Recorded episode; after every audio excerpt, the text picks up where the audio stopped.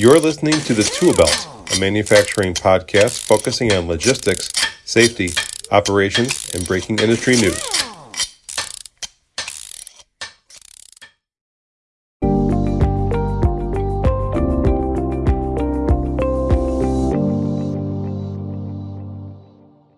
Please enjoy the audio of this live conversation recorded on September 29th.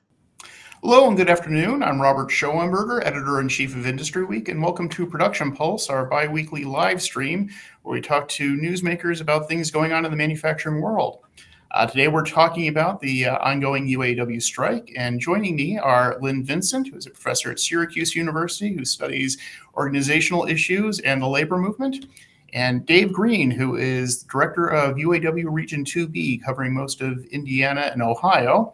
And Dave was the former president of the UAW local representing the Lordstown, Ohio plant uh, for General Motors that closed a couple years ago. Welcome, Lynne and Dave. Thank you for having me. Yep. Thanks for having us, Rob. So we're, we're two weeks into the strike now. Uh, Shawn Fain, uh, the president of the UAW, is expected to address membership tomorrow. I think he's scheduled that live stream for 10 a.m. on Facebook uh, he'll update people where negotiations are and whether or not uh, any kind of escalation is needed. Uh, right now, the, union is striking three manufacturing plants and was I think 38 uh, uh, distribution centers across the country. Uh, so obviously, there's there's room to expand that to more manufacturing plants and more secondary facilities. Uh, so th- this speaks to some changes in how the UAW has approached things. One, negotiating with all three companies simultaneously instead of picking a target and then trying to use that as a pattern. Um, Dave, if we can start with you, just uh, what, what's your take uh, on this strategy, the, the, the, different approach this year to working with the companies to, to, to get a resolution and get a contract that you can bring to your membership? Yeah, well, for me, uh, Robert, it's been refreshing to see something something different. I think we've got a good strategy in place, uh, and we're trying to work with the companies as best we can. We want to we want to be back at work. Our members want to be uh, back on the floor, working, building parts, building cars and trucks. Um, but uh, unfortunately, we haven't gotten uh, to where we need to be yet, and so at this point, we're still um, working at the table. And, Lynne, your take on the different approach this year, the, the, the lack of the pattern bargaining, instead uh, you know, striking against all three companies at the same time. Uh, do you think this is a, do you think this different approach is going to get a significantly different result uh, for, for the union uh, in this set of negotiations? The outcomes are affected by so many different factors. We can't predict the outcome. However, I think from a strategic perspective, this is a fascinating approach and has the potential for being extremely success successful. It creates a lot of uncertainty, which shifts power to the unions and reduces the ability for the organizations to strategize. It also communicates that the union has a strategy. They are prepared and are ready to enact this. But it also highlights their values. From the beginning, they've said, as David just said, they love their jobs. They don't want to harm the organizations. They just want a fair allocation of the resources.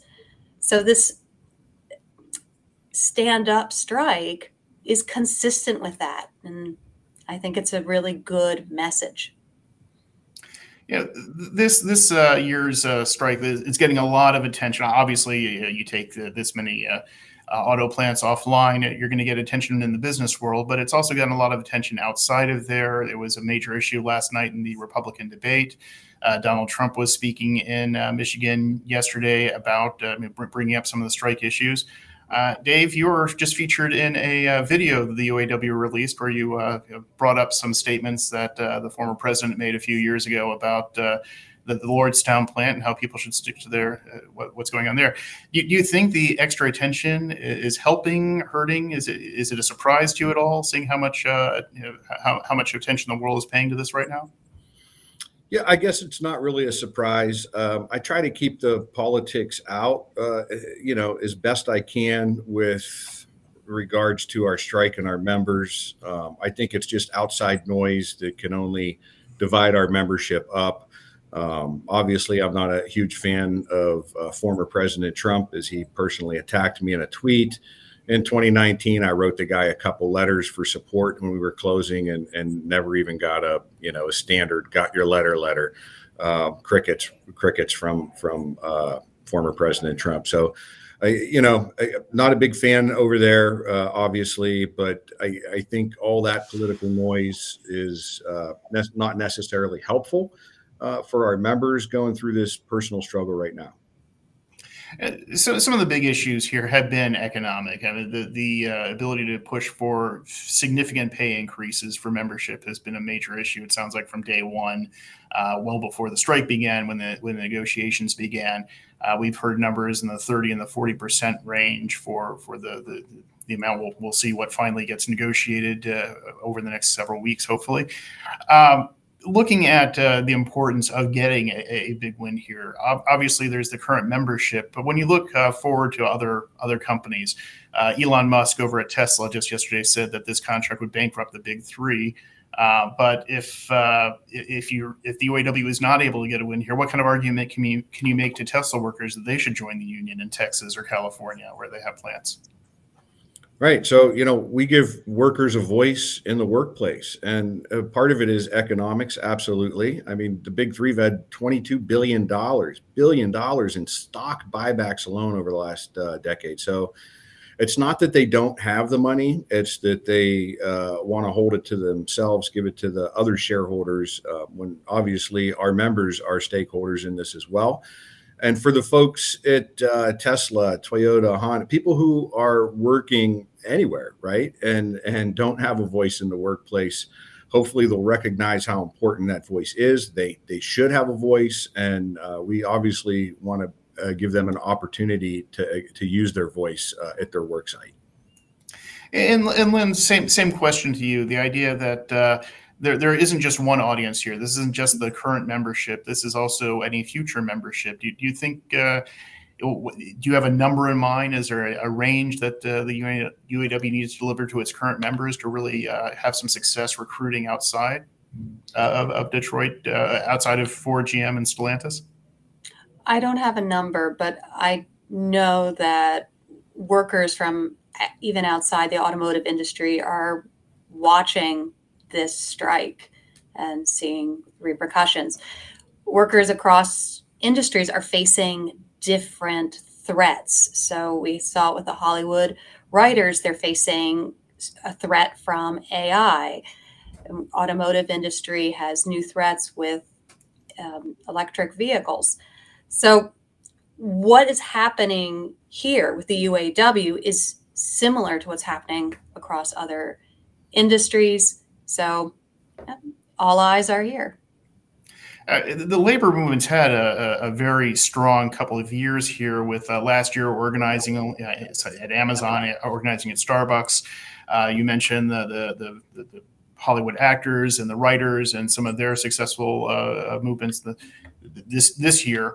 Um, what's going on with the larger labor movement? Why is this happening right now? Oh, man. It is, there are so many factors that have been building up to this. There are social justice issues, there are economic issues, there's a different political environment. And one of, I think, one of the most critical factors is that public support for unions is increasing. Right, and that hadn't been the case. That's really been a flip in the past uh, you know, 18, 24 months that uh, public opinion polling showing a lot of support uh, for the union positions and, and, for unionization in general. Uh, Dave, same question to you. Uh, do you think there's something going on in the larger economy that's really driving this right now?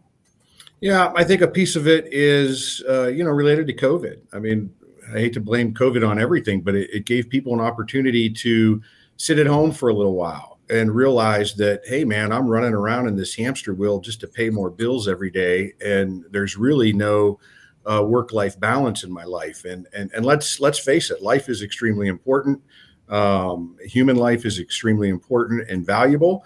And so people need to have um, an opportunity to live a life and not just work their entire lives. And, and and i think people are starting to wake up and recognize that that um, you know 15 bucks an hour uh, to work your entire life isn't uh, feasible. It's not good for our economy. Uh, consumer spending is based uh, 70% of our economy right? And so making sure people have a good living wage where they can have some work life balance uh, is extremely important not just to our members uh, but i think to the to the general public as well now, one of the big changes this year really really came about last year, which was the election of the UAW's leadership. Uh, Shawn Fain was the first uh, president of the UAW in recent history to be directly elected by the membership instead of by councils. You were elected uh, from a direct uh, uh, membership vote as well. Um, how much do you think that's affecting you know what's going on right now with negotiations and going on with the strike versus if it had still been up to the uh, I guess the the the, the old way of bringing in top leadership to the union? Yeah, well, I think it's huge, right? And if you haven't noticed a change in the organization, uh, you must have blinders on because there's been a, a, an extremely uh, large amount of transparency. We're trying to share with our members regularly what's happening um, in these contract talks. We're not going to force these contracts uh, down anybody's throats. We want to make sure they have an opportunity to look at them you know sleep on them and, and, and make it's their their it's members contracts right? And we work for the members. Um, i think somewhere along the line the organization uh, kind of lost that philosophy. And I, I think we've re- regained that now. And we, we just got to make sure our members understand that you know our job is to work for them. And once they once they actually realize that uh, i think it's going to only make us a stronger uh, organization from the ground up you know, I, have written about every set of contract talks since 2003. And so earlier this year, when the, the UAW authorized a strike, a lot of people, oh, wow, is this, is this newsworthy? That happens every four years. I mean, there's always that strike authorization that, that goes in. Uh, but where things really started deviating is when we got up a few weeks before the expiration, uh, about what was that, September 14th uh, when Shawn Fain said, We are not going to extend this. We are going to go on strike if we don't have progress or contract by this time. I can't remember any time, you know, letting that, that first deadline expire and then going immediately into some sort of, uh, of strike action versus just uh, signing a short-term deal, keep going on the under the old contract. Do you, do you think that sent a message? Do you think that's a, that was an important factor in what's going on right now? Uh, not only an important factor, Robert, but it's it's essential for uh, our members, right? Because they know they know the deadline, they know when their contracts expire, and they don't like these extensions, extensions that just drags drags this whole process out longer. The companies had plenty of time um, to look at our demands and you know come to come to the table and work with us. And the fact that they, you know, in the past have really kind of put it off, put it off with the one target would focus and then everybody else would kind of sit on the sidelines. Now we want them all working and, you know, it's contracts with all three companies. So we want to make sure all three companies uh, are at the table. We're, we're getting the best deal we can for our, our members.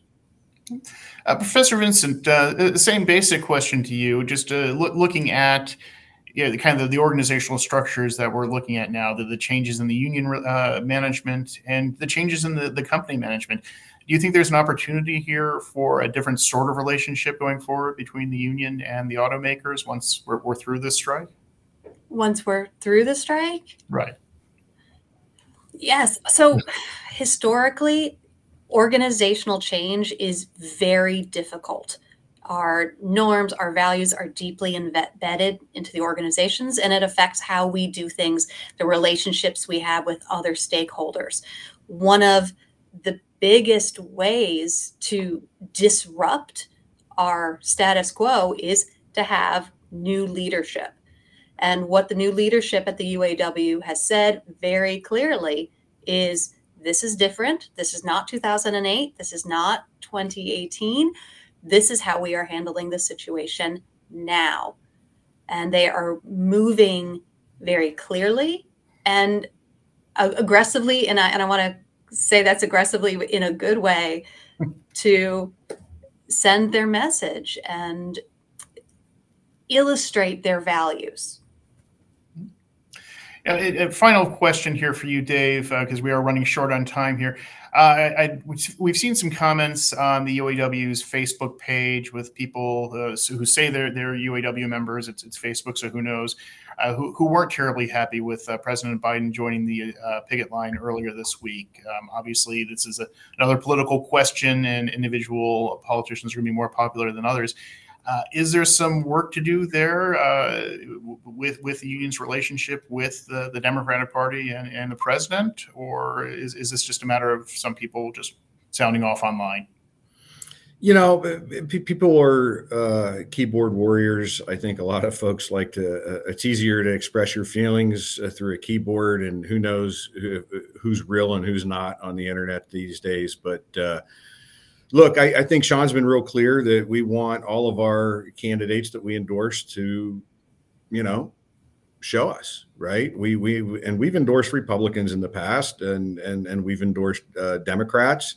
Uh, generally, the Democrats are more su supportive of uh, organized labor. We can see what happened with the NLRB when uh, President Biden took office. It's been only favorable for working folks. And it's not just union folks, right? This is, and what we're fighting for is not just union folks. These are, this is a, a push to, to raise all ships in the harbor uh, for the working class. And so, is there work to do? I think there's always going to be work to do in the political uh, spectrum, Robert. But uh, you know, it's just making sure our members understand what it is, and and and again, I you know, I, I, like to focus on the issues of workplace and what's happening at work uh, more so than the, the politicians or, or a specific party.